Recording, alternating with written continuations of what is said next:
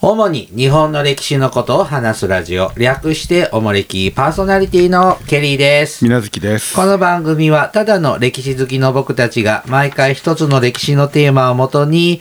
雑談する番組です。うん。なお、僕たちは専門家ではありませんので、内容に関してはご容赦ください。はい。はい、おもれき505回ですね。 505。はい。ジーンズみたいな回数になってきましたね505。はそうなったね。はい。そう。2025年度の、 2025年。 5年、再来年。 5年度で2025年のはい。大河ドラマが決まりましたね。決まりはりましたあなー。先般。はい。ななんでしたっけベラ、ベランボーメベラボーベラボベラボーなんだったっけベランメーベランメイとかベラボベラボーーみたいなので、あーなんか、つ、つ、つた蔦屋十三郎でしたっけだ、誰ですかって感じで、あー最初見たとき、ニュース見たとき、思ったんですけれども、大花賞とかは載ってるかなあの、レンタルビデオ屋始める人の話ですかあーえ江戸時代にいや、でも一応そういう関係あるんですよ。あ、本当にそうですね江戸時えご代先に祖様なのそういういやいや違う違うその出版とかの、はあまあ、プロデューサー的なこういろんななんだっけ浮世絵の作家とか、はいはいはいあのねをこう売り出してったっていうあれでうーでん。それみたいなことをなんか、うんなんだっけ京都の大学の学生がやりたいなっていうんではあ立ち上げたのが今の蔦屋あ、そうなんだ。一応リスペクトっていへうー か。じゃあ、大河ドラマでも将来的には T ポイントカードとか、 T ポイントでそれか。津田屋さんのカードだよね、 ああ、れそうね。か。うんうん日本、高校の日本史のき教授科書には業出てくんのなってないいや出ると思いますよ元元禄時代いやもっと後でしょなんだっけよな文あの火星文化か葛飾北斎とかなんかあんなのをプロデュースしたのがじゃなかったっけ、えー確かじゃあそのゆ僕たちよでも聞いたことのある有名な浮世絵作家さんとかがいろいろと粒揃いでおー出てくるってことかしらまあ文化分析ね江おー戸の後半の方の人だと思いますよ。あんまり大河ドラマでうん江戸時代中期ぐらいになるんですかねまあまあもう幕末に近いですね、あ幕末の手前ぐらいってあんまりないよね文化大分析御所時代なんかね中途半端な時代ですよねああーんまりないよね。八代将軍吉宗でも17世紀18世紀前半ぐらいあだあか吉らね宗実は結構前の方やしね江戸時代ではね、まあ家康の孫ぐらいだもんねあの人ね吉宗さんってそうねそうそう、ん手の届く範囲かしああら家康から、あのー来年のね大河ドラマがあのー源氏源氏でしたな、ね紫式部さんじゃん、はいでどういう登場人物が出るんだろうって配役とかも発表されてたりするからああまあちょっちらちとら出てねますねそういうのもまとめてるのがホームページとかで見られるんで、うんどんな、どういう歴史上の人物が登場するのかなって見てたんですけど、うんもうね、藤原とね、源だらけで、そりゃそうでしょう、もうさ、えもうこれ、これはどちらの藤原さんで、あれはどちらの藤原さんなのか、あーおお、これ大変じゃねってまあ、確かにな思いながらリストを見ておりましたけどね。あれなあこう出てる時ずっとなんか名札つけてたでしょおー下に字幕を今でもそうやけど、毎回ねこの人そうそう登場人誰やっけ物みたいなんちゅうのクレジットつけてもらうねえな方んか一が回こっきり出したらなんか全然出えへんけどさあの昔ね花の乱の時は毎週出せたんだよあねーそあれれぐらのいの方方ががいいかもしれませんねちちょっとこうねそれか丁寧もうですよね服とかはさ漫画みたいにさあーもう毎回一緒の服着てるとかね赤色の服の人とかあー黄色の服のそうや人とかなんとか勢は赤とかね、うんそうそう道なん長一か派は青とかにしてくれたらちょっと工夫をまあね貴族はこうね身分と色とかまた関係あるからうなんそれになるとまた交渉がどうだって話になるんでしょうけどまあそれはそれでね楽しみで、まあ家康は家康って楽しみで忙しいですね、新しいやつえは今まだのああの今のい家康さんあねーそうですねんあれも年内で終わるのかしらねっていうぐらい話ゆっくりじゃないそうそん僕なだこってと結ない構ああああポンポンポンってきたなとも思うってもう5月だよまだ信長生きてるけどもうのでももう近いでしょうんこれまあ姉川の戦いが出てる戦いね、うんすごいね小豆の話うん人になっちゃったねあーうんまあびっくりしましたまあまあまあまあ面白いといえば面ね白いですけど、えまあちょっとねこのゴールデンウィーク前後にねちょっと大河の話題が多かったんですけどね、うん楽しみですねはいはいさて今日はですねなんじゃ聖徳太子を聖徳太子はい前やりましたで、 10年ほど前にね、えで宮月さんあの10年前聖徳太子やったけどどんな話したか覚えてますえ、ええもう完璧に覚えてますよあ本当、うんもう全然覚えてなくって、で1回で終わっちゃってるんですよ一回何年かな第50回の時にやりましたからね、第ああ本当は2014年8月24う日、ん、だから今みたいにこう50の切り板の時はあー有名な人を扱うまったてそのいうのは扱ったものの、やり方が煮詰まってないからねうん、っていう、はまだ初期の頃ですのでね、まあ10年近く前にやったものですから、ちょっとリメイク、なんだっけ500回を過ぎたらそれがリメイクあり 解禁なんだっけ、というので、早速ですね、はいでもすごくない明治天皇の特集をやって、次は聖徳太子特集。これはだから別に切り板でも何でもないわけないでしょです。ないけど、こうちょっと豪華な企画が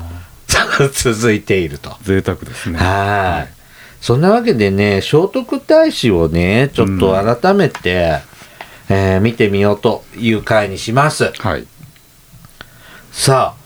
あ、あのー聖徳太子はですね、参考文献はいいんですかあ、はい、参考文献はですね、聖徳太子、はい本当の姿を求めてって言ってね、うんえっ、と、あ、東の東の春之さん。はいがお書きになって、出てる出版社はね、岩波ジュニア新書です。新書ちょっとはお子ちゃま向けいの。字のごっついやつねえ、はい、字が大きくてね、読みやすいん です。うん、ちなみに、この、東野さん、東野さん、はい、うんこれ、この間もこの人の本使ったんだよ。あそうなんですうか、ん、あのへえ、和道開珍の時あも、ーこの人の書いたどういう本、経歴の方なの後ろに載ってます。うーんあの多分歴史の好きな人なんだと古代史の方思いますかへえ、はいあーで、あのね、聖徳太子をね、改めてやってみようと思って、はいなんかちゃんと本とかで見てみようと思うと、うんやっぱ有名人すぎて、これまたいろいろあって、うん、こう、軽く、広く、あーまあそうですねこう、まとまってるのっていうと、ちょっとこう、若者向けの、学生さん向けのあーいいんじゃない本ですか本とかの方がちょうど良かったなという感じでね。変なやつもねいっぱいあるしね、うんなんかちょっとその偏りもあるんで陰謀みたいな話とかね、まあ、まあ、無難な内容うんなのかなというのでね、えっ、と、これ、ここの本を元に勉強しましたが、はいさ聖徳太子っていうのはね、うんあのー西暦593年、はいこの時、推古天皇はがい即位するんです。うんで、この時、聖徳太子は、うん皇太子に立てられて、ほ天皇の職務を代行したとううんいうふうに「日本書紀」に書いてあるんですって、はいなんだけどうん皇太子っていう制度は、うんこれ西暦689年のはいき飛鳥清見原領、はい清見ヶ原領ね、にできた仕組みなんで、うん推古天皇の時代にはあ皇太子っていう人っていう仕組みはなかったあーそんういでうす制。度がない、うんでこの皇太子っていう制度ができて、うん初めて皇太子になったってのは、うんカルノミコ、文武天皇のことですね。文武天皇ですねうん、なので、聖徳太子は、あのー本当にうん皇太子だったのうんっていうのが、ちょっと、僕昔から思ってたんですよ。あの大体ね摂政ってなりますよね水古の水古天皇の摂政にな摂った政を、相手ね、で聖徳太子皇太子になったんだったら、うん天皇になりゃいいじゃんならなかったじゃあーんまあ死んじゃいますけどね、うん先に、うんにしてもその推古天皇が天皇である時期も長いじゃない長いね女帝ってなんか中継ぎこの当時ね、うん中継ぎっていうイメージがあってなかなかこう何十年も天皇やって女帝をやってるってあんまりうんないなと思うとどうなんだろうっていうのはねちょっと思っていました。まあ日本書紀なんでね、うんまあ、あんまり真面目に信じない方が まあねでいろいろねデフォルメがあるんではい、はい、でこの清見原清見ヶ原領の以前は皇太子っていう仕組みはなかったんだけど、うんそれの皇太子っていう仕組みの前身かなって思えるのは、うん、大江制度大きなあお大兄のはい大きなお兄さんって書いて、うんでこれ時々な有名なのは中野大江の王子とかね、はいはいはいでいますこれはなんか6世紀頃からこういう名前のついたうん皇族の人が出てくるそうなんです。うんうんうんうん、でだだけどこの大江って大きなお兄さんって書くのは大体ですね、うんお母さん同じお母さんから生まれた兄弟のうん一番上の人を大江って言うんであってあー絶対皇太子かっていうと、はいはいはい絶対ではないうんまあたまたまそういう人が、まあ、こういう優先順位がうん高くて天皇になっちゃったのみたいな感じ。うん山城の大江の王子って別に皇太子じゃなかったもんね。そうやね聖徳太子うんうんのさんね、なので、大江ってよいう名前のついた皇室皇族の王子さんは、絶対じゃあ、ここう皇位を継ぐかってそれまた。うんまあ一応長男的な意味合いとして使う、まあまあちまあ近いい最もまあ次の行為に近いといえば近いのかもしれな近いけどですぜね順順当にいけばね、皇太子で絶対って感じある。絶対次、王様、天皇になるっていう。あーまあ、なる皇太子が制度としては、まあ、確かに清見が、うん清見原領、うん清見原領でしょうけどね、まあ、その、まあ、いずれ後継者っていうのは確かに決めないとね、うんっていうのはあるんでしょうから、だから、制度的にはなかったかもしれんけど、まあ、実態としてはあったのかもしれませんけどね。聖徳太子は、本当に皇太子のポジションだったのか。うんっていうのが、えっ、と、気になってね。うんで、まあ僕ら今、聖徳太子とか、もう今あんまり馬宿の王とか、馬宿の、上山馬宿の巫女の方でね、教科書なんか載ってますけども、まあね、よく聖徳太子ってこう言いますが、はいまあこれ太子を一つの称号なんです。で、で、太子って言葉もあんまり聖徳太子以外で使ってる人しいなくないあーうんまあなんちゃら大使ってことね皇太子ではなくてね、ううんんまあ、そうですね中国なんかじゃね中よく国はねねうんありますけど、で、聖徳太子の呼ぶ別の、なんていうの、称号として、ほう巫女の巫女っていう、巫女の巫女と、うん、漢字で言うと、王様命って書いたり、おおで、まあ、巫女とね、えーあの、巫女ね、あ神の、様のあの巫女とね、うんはい、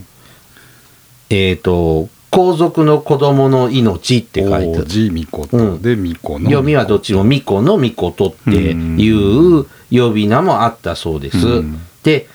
このね、これ聖徳太子以外で、うん巫女の巫女とって呼ばれたうん、形跡があるのは、うん聖徳太子以外じゃ4人しかいないんです。 4人、うん。そのね、日本書紀とか、は古事記とかに出てくるってことなのかねうん。一、人目はね、中野大江の王子。い中野へ、うん。で、二人目は草壁の巫女。うん、三番目が竹地の竹地の巫女。うんで、四人目が朝霞の、はい、の四人なんです。うんで、この中野大江の王子とうん草壁の巫女は、うん、皇太子、実際天皇になるようなそうですね存在ですよね。うん草壁の王子は天皇になる前に若字にしちゃいましたけど死んじゃいまね。で、竹地の巫女も大乗大臣。天の子供、うん、そうですね天長男なんよね、天武天皇のね。ただ、お母さんがお母ねあんまり血筋がよくうない、ん。なので、天子さんだっけお母さん。ああそうなうの、ん。うんあの、九州の方のね、出身のね、お母さんで、天皇にちょっとなる血筋では当時のルールとしてね、なかったんですが、まあ、てあ竹内の御子も当時は天皇に次ぐ人心の乱でせうんね、活躍されてまあ後進政治のねうん、引っ張った人ですからっていう意味で、これだいぶランクが高い。うんで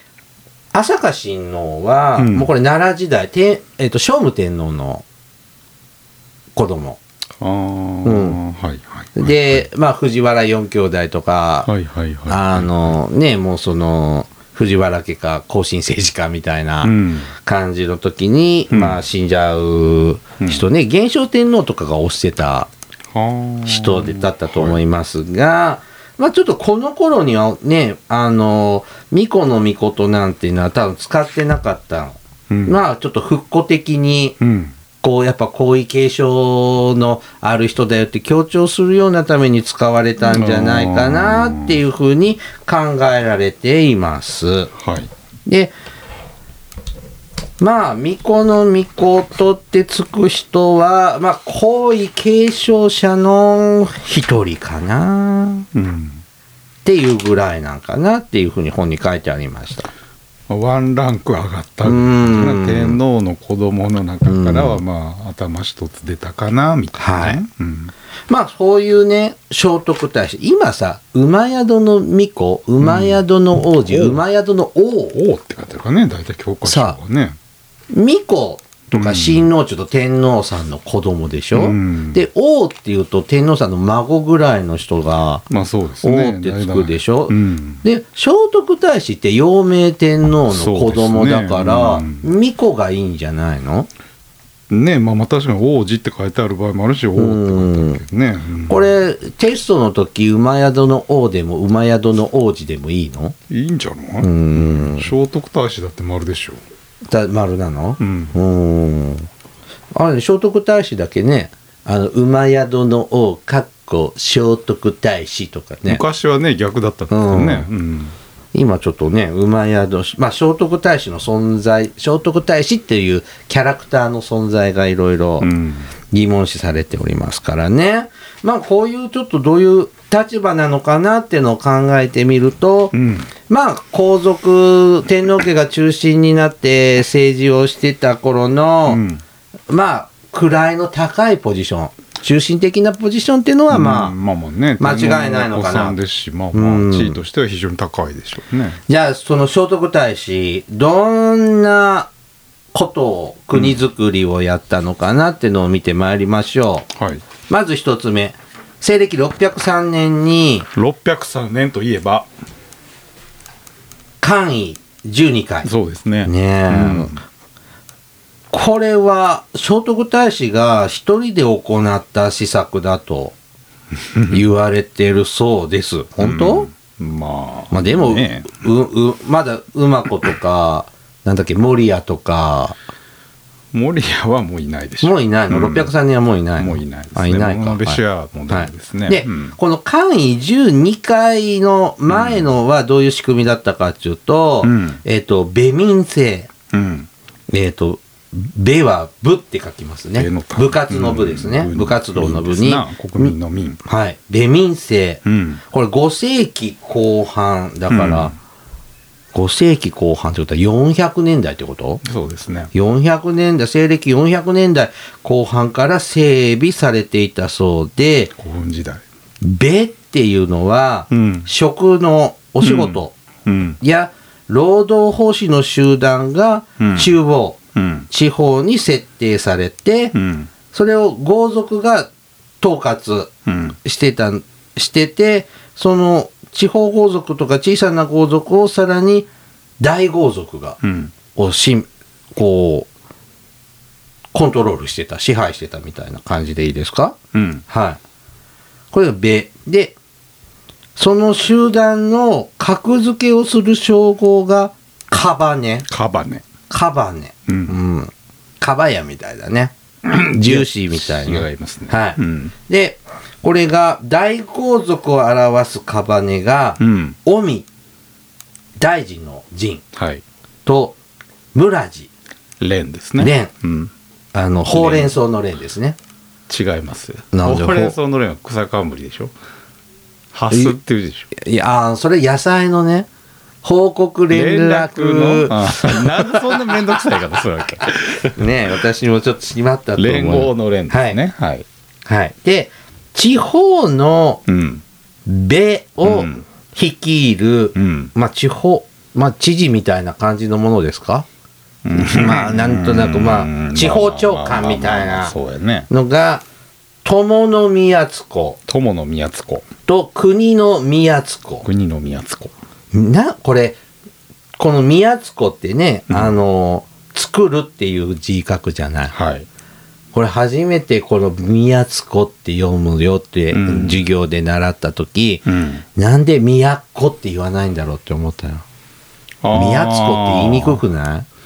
宮古とも言うけどね。うんあ言うのまあ、やっこって、要するにほら奴隷の奴でやっこっていうじゃないですか。うんうんまあ、うん要するに、そこを奉仕する、尽くすって意味でしょ、多分あーうんそこから来てんじゃないですか。あ、なるほどね。まあ、味はね、多分後から当てたもんだと思うからね、うんうんうんうん読み方めちゃめちゃですけど。友の宮津子と国の宮津子っていうのがいて国、蔵ってやつですね。ねうんで、あと朝廷に仕えるお仕事している人たちを、うん桃あまりやそとものをと言ったそうです。うん。えっと、桃は100、そうですね。桃あまりが100って感じで、 100と80っていうですね。だから野草ですから。うん、180部って書いて、部うん漢字でね、書くと、あの、大和言葉で、桃あまりやそとものをと。うん。本当にこんなの言ってたのかな略して桃とか。うんねえ。うんまあ、総称やからね、別に。ううんまあ、これが古代の日本の官僚制のそうですね。始まりうんだったのかなっていう。それぞれ有力な豪族が、まあ、そういうベという職能集団ですね、特殊な技術とかを持った人を率いてでそれぞれ朝廷の仕事を分担するという、ちなみに大豪族というと、蘇我と物の忙べ。しいね近江っていう村地ですねあ大近の江カバネでっすていうねう物ん、の物べのさべがん、村地ですよね大村寺とうんかって言ってましでた近江やね。村地の中から、まあ、一番なんていうのこう力がある人は大近江とか大村地になって、まあ、そのリーダー格がねまさに国全体を統括するっていうのが。じゃあ当時、この古墳時代とかは天皇がいて、うんその下に大臣、大村寺ぐらいまあが、まあそれが第一ですよねまだ文字通り、右大寺、左大寺みたいなうんポジションにな,、なのかなって感じでですそのね。下にこううんそれぞれうちはこうなんかこうなんていうのぶ武器を作る専門の米を率いるその友の宮津公とかがいてうん戦争の時には彼らが武器を用意したりとかおー倉庫の管理とかそういう計算能力の高い米を率いてる人たちがそういう倉庫の管理とかをして財政を支えるみたいな形でこう国家が成り立ってうるん組織的ですね、まあまあ。まあね、ただ、うんそのつながりがね、うんそのか官僚ではなくて、うんこれ血のつながりとか、そうのん地域的なつながりの集団でって話です。まあ、まあ、今、前、その古墳時代の頃は、まあ、一族とかそういう、うんし宗、宗派じゃないけど、一族、まあ、うん血縁関係ですよね。うんねえっていう仲間でやってましたが、うん官位12回は、朝廷に出資する人々を、うんその仕事ぶり、働きぶりで評価して、その地位を今度、冠の色でうん識別できるようにうん、する制度うん、でした。うん、これちょっと時とともにね、うんちょっと細かくなったりとかね、うんしますがずっと続くんだよねこの色の分け方基本的に。あ、色、うんああ、色そうなの多少、えそうなんですかね。でもこここが初めてでそのあー奈良時代でもやっぱ紫色は紫はまあまあ、身分が高いとまあまあまかあって。大体、うんそうなんでしょうね。うんだからそれも変遷はありつつもこの聖徳太子の時代にざっくりとしたうんこう出てきたんですよね。でもあの奈良で奈良時代の貴族のあ衣ー装を着てたね。着るはいはいはい。何色着てはりましたっけ紫あ、一番。高い、うんそうなの。サイズがそれしかなかあった。そうなんだなんか下っ端の人はないの青とかないんですか青は、青はあったよ。あそう、ん。ええで、僕は、えっ、と、紫で、うん一緒に行った友達は、あのー青色をね、あ本当だ、うんあなたの方が身分が高い身のね分高い、 はい、っていうふうにね、してました。はいうんはい。で、えっ、と、世襲で朝廷に仕える人々もね、うんこれ前はそういう感じで引き継いでたけども、うんだんだん役人のルール、うん制度のにこう溶け込んでったみたいですね。今までね要するにしし屍の制度だと、こうその一族に生まれちゃったらね私は武器なんか作るの得意じゃないんだけどっていう人はもううん結局その一族の仕事しなきゃいけないわけじゃないですか。そうだね、うちも僕も鍵を継がなかったからね。で怪獣に変えればそこをうん要するに取っ払ってってっていう話ですよね有能な人をこう引っ張っていこうという。ちなみに簡位12回は皇族うん大豪族は対象外。うんってことはで皇族あと蘇我さんとかは、うんこれとこれに関係なくまあまあままああ、その支配階級ってことですね上の上っていう感じでしょうね。うんはい。これね、有名ですね。うで、二つ目、何したかなというと、はい憲法17条。憲法17条、はい17条憲法、はい、17条憲法です。憲法17条だ。なんだい、やどっちでもいいでしょうけど憲法17条、日本国憲法17条って何だったかなと思って。日本国憲法の17 17条条って何だったかなとか知らないねよ。でもなんか基本90以外知らんが的な人権のなんかだよね。えあの、信教の自由とかその辺のあたりじゃなかっーた 日本国憲法僕好きなのは憲法25条第1項ですね第。25条1項って何ですかすべて国民は健康で文化的な最低限度の生活を営む権利を有する。あーへーいやないですね資料 資料は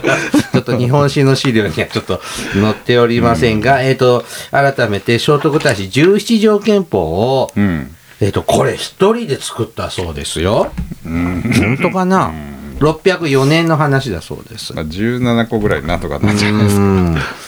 今みたいね、まあまあ、何百条じゃないんで憲法って、まあ、なんちゅうの、その今の日本国憲法もそうだけどさそうそう、国の理念とかさ、方向性とかを表すものじゃん。特にね憲法17条はそこまでさえ言ってないですからねううんまあ、まあ、でもこの17条憲法が、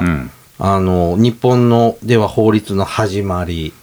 まあまあまあ法律らしい法律っぽいよくね成文法の始めとよく言われますね、で、まあ今の日本国憲法とかね、ももう一丁前大日本帝国憲法とかは、あれもうん本当に国の基本方針まあまあを定めた法、枠組みというかね法律って言っていいのかなっていうよそううまな。あ法の中の法ってことですね、うんなんですが、17条憲法は、そういったものじゃなく、現代のちょっと憲法っていうよりかは、朝廷に仕える人々を対象としたまあ心得。まあまあまあそうですね、よく教科書とかではそのね官僚の規範とかそんな感じうをんしてままあ、すね、業務基礎マニュアルみたいな、 まあまあ役人の心得みたいなですね、うんかなっていうのですね。だから、これ、17条憲法の中身は国家試験に向けては全部覚える必要がないんだね。当時のうん。国家試験って何あ、国家試験、ごめんなさい、ごめんなさい。センター入試に向けて、じゃあ、じゃあ、なんだっけ。共通テストとかでさ、日本史の勉強するのに、重視1条条件ぐらい知ってるでしょ知らな和和をを持もっっててかたっとしとなしうん逆うることをなきとすなきを胸とせよ、い。なんとなくしか、よく書いてあるじゃないですかなんかお,、うんあのお茶碗とかうに、ん。なんとなくですねまあ、。 それぐらい覚えときゃいいんじゃないですか、はい。続いてね、三つ目の授業ですけど、うんえっ、と、大盾、大きな盾、シールドね。大盾はいうんおと、雪。雪雪これなんだっけ、矢を入れる。やっぱ矢を入れるカバンですね筒っぽいみたいなやあつのランドセルみたいなのうんそうそうを作らせ、うん騎士、はいこれ、えっと、旗、ビラビラって、はいはい旗登りみたいなやつですねうん、に、えっと、絵を描かせたそうです。うんうん。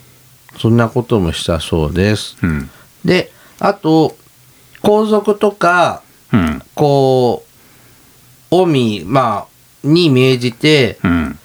ひらみ、ひらみこれ何衣子供編編にに習う学っていう習のう週んですね。うん。これを身につけさせるようにしたそうですへえこれこれがなんか正式な礼服あーにするようにしたのも聖徳太子だそうですね。うん。まあこれ朝廷の礼儀を整えるために聖徳太子が主導で行ったのかなっていうものらしいです。 34なんかはそうですようねん、34じゃ分かんないねだから今言ったじゃん、うんうん3番目うん4番目四番目その、いわゆるなんだっけ武器んの旗とかね、要するに儀式の時にこう要するに文武官が並んだ時に、うん、なんかね、みんなね、が綺麗な服を着ててでその武官はちゃんとした決まったこう確一的な武器を持ってっていうのをずらっと並べばまあ、かっこいいよね。厳厳格ですうんね、まあ、外国の施設なんかを迎える時もそそういううのだがよねね。大事だといううんことですよね。まあなんか絵に浮かぶイメージできますよね、うんいっぱいあの兵軍,、うん軍人さんが並んでそこに旗がビラビラとかそうそうそう使わなそうな武器持ってる人がいたりとかね、い弓背負ってたりね、うんするような感じかなはい、はいどうしようなどうしような何が、いや時間がさ今どんな感じなんですか、今ねもう危ないんですか、うんあ喋りすぎ全部全部は終わらないなと終思わってらないはいここまでにしようかなおしまい、うん、ちょっと続ききは次回えー、これ一回で予定なのに予定だったの。えどこまでえ、死ぬとこまで死ぬとこまで嘘でしょ、うんあ、これでちょっと終わります。は。はいい、じゃあ、お便り紹介いたしましょ手う。紙、はい。たくさんいただいております。ありがとうございますはい。刀さんからいただきました。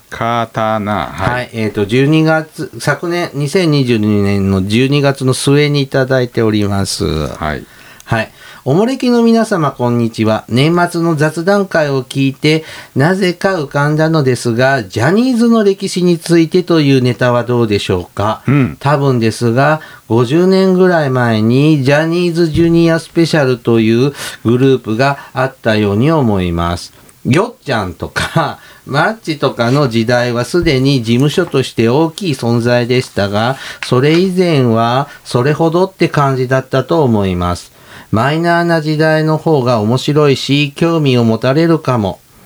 私の好きな古墳についてはネタが全く浮かばないので相変わらず奈良に行っていますので、えーなネネタ探しをしていますといただきました。うん、ジャニーズの歴史。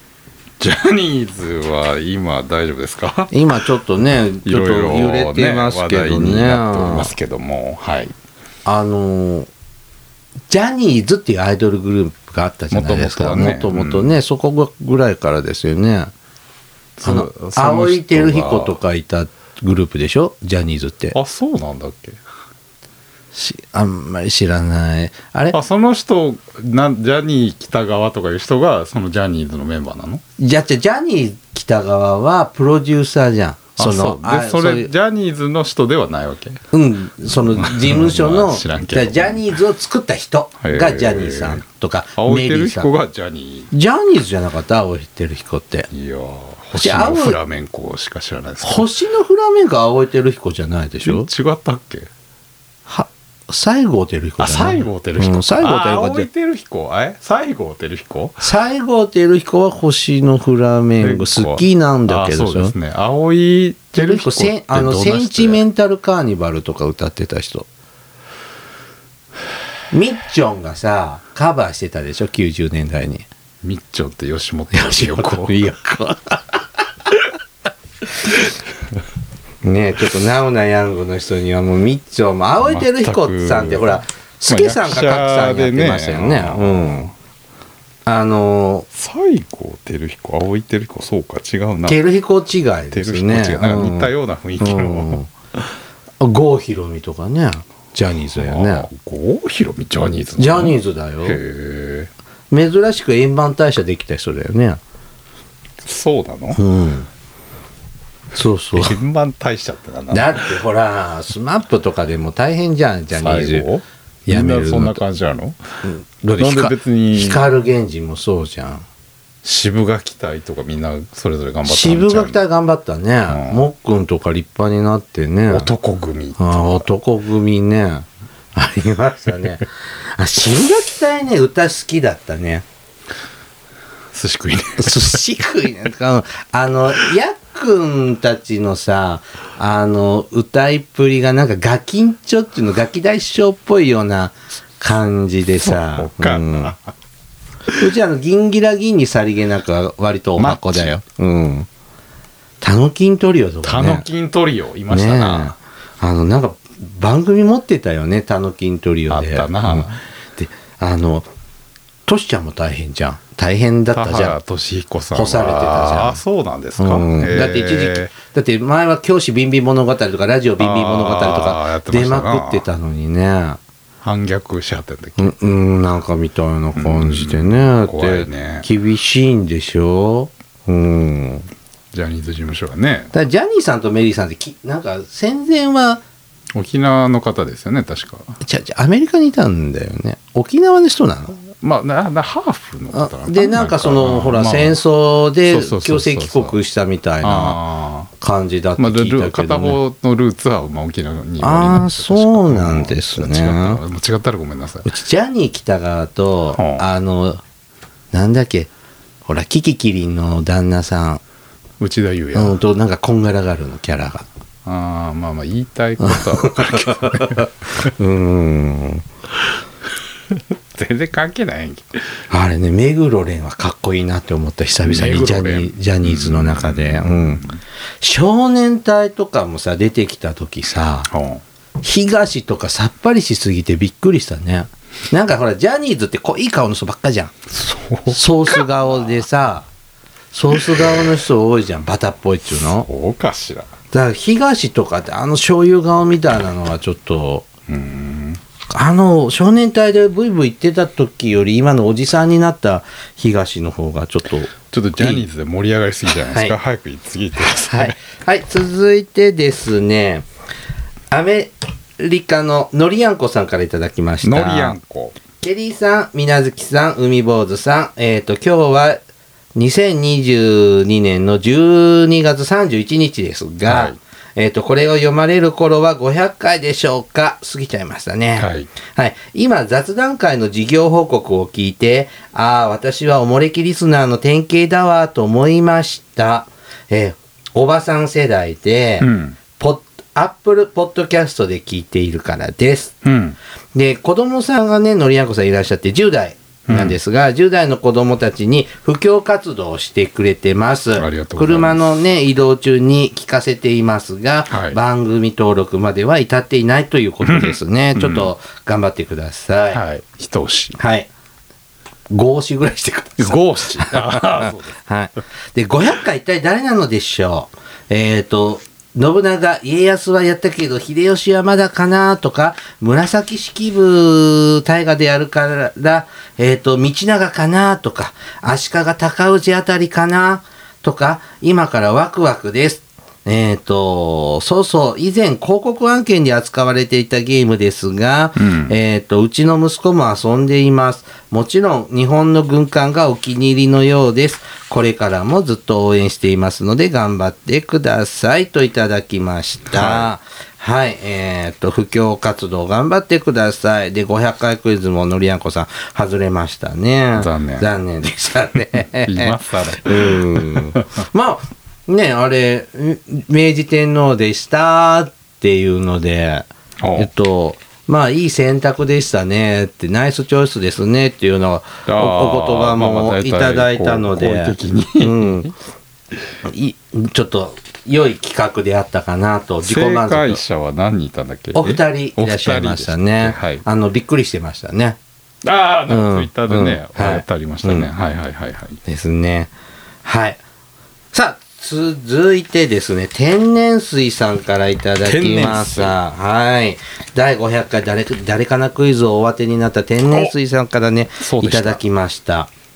ケリーさん、みなずきさん、新年明けましておめでとうございますと、はい2023年の元日にね、いただいております。はいついに記念すべきおもれき10周年の幕開けですね。今年もお二人の楽しい会話とともに穏やかな毎日を送りたいと思っています。はいお二人にとってもより良い年になりますようお祈りしております。うんとはいえ、これが読まれる頃には500回目前で、渾身の企画のあれやこれやが繰り広げられていると、ことと思いますので、今まで以上に毎週の放送楽しみにしています。はい。さて、2022年の締めくくりに、久々の家族旅行で、ケリーさんのふるさと、三重県に行ってきました。うん年の瀬の伊勢神宮や阿護湾は、とても賑やかで華やかで、コロナ前の日常を取り戻す期待と、今年も無事に終わりを迎えられたという喜びに溢れているかのようでした。うん。また道すがらあちこちで見かける立派な屋根瓦の屋根も大きな木も川も橋も少しレトロな街並みも目にするものすべてが伊勢の国で、えーたくましく生きてきた幾多の人々の暮らしぶりを今に伝えているようでどこを向いても感激ししっぱなしの3日間でした。うん。そして最終日の大晦日は少し時間に余裕があったので歴史にはあまり興味のない家族と家族を何とか言いくるめてかの久喜義高が築城したという鳥羽城跡に立ち寄りました。はい本丸跡は二の丸跡に建てられた小学校のグラウンドとして使われていたおかげで、えー野面積み、うん。の石垣が残っており、それは久喜義高が築城した時のもの、ものの可能性があると、現地の説明看板に書いてあるのを見て、また感激しました。うん。現地で手に入る石の特徴もあるのかもしれませんが、武骨で素朴ながらきっちりと積み上げられた石垣から、潮風や戦乱、天災にも耐え抜いた力強さと、一つ一つ積み上げた人々の願いや希望を感じられました。また、お城や城跡は大抵その場所にしかない、と感心するほど、えー絶妙な場所にありますが、水軍の大将がこの地に築城することを決めたのも納得の地形と見晴らしでした。うん。百百分は一見にしかずで、お城の跡地に実際立ってみると、戦国の世の人々の生き生きとした日常や水軍の戦団が勇気と決意を持ってこれから大海原へと漕ぎ出していった様子が立ち上がって見えるように思えました。はいおもれきのおかげで家族旅行により豊かな思い出が加わりました。ありがとうございました。うん。ということでね、いただきました。天然水さんね、うんえー三重県のね、伊勢志摩地方にね、旅行に来てくださったようですね。とても良い選択かなとどうでも思よいい選ま択。す。うんは ねあのー鳥羽城はね、い。 JR 近鉄鳥羽駅の駅の裏っちょみたいな裏とこでですすかからねらね、もうすぐすそぐですねこですからね。ちょっと登るのがめんどくさいですけどね。あそうですね、あの資料館みたいなのもね、はいはいあるんですがまああの高度経済成長時代うのん。頃うのんそうですね。見事な昭和というようなねそうだね感じの資料館とかもね、うんありますね赤福がなくなっちゃったんだよね赤鳥羽福鳥羽あ、鳥羽の支店ってなくなったのなくなったあそうなのコロナ禍でちょっと行ったとこでね、あの線路沿いに行ってそうそうそうそうそうあったよね大きなそうそうそうお店っていうか。うん、ああれそうねなんなですくなっちゃったんですコロナ禍の時へにーなくなっちゃってあっちでもかき氷とか食えたん昔は食べれ食べられましたあーであの車で行く時はほうあの二見店に行くとあー空いててよくて、ねで、はいはい鉄道で行く時は鳥羽に行くとはいはいはいはい駅近なんそで、うだよねって思ってね前あちょうどこの今配信されてる時期赤福氷が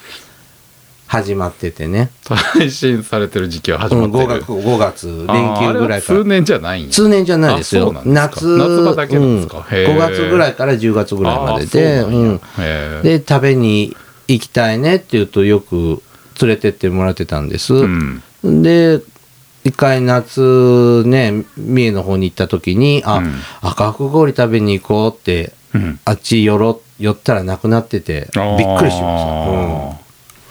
た、僕いつも一回食べたいなと思うんだけどすんごい人じゃないですかいや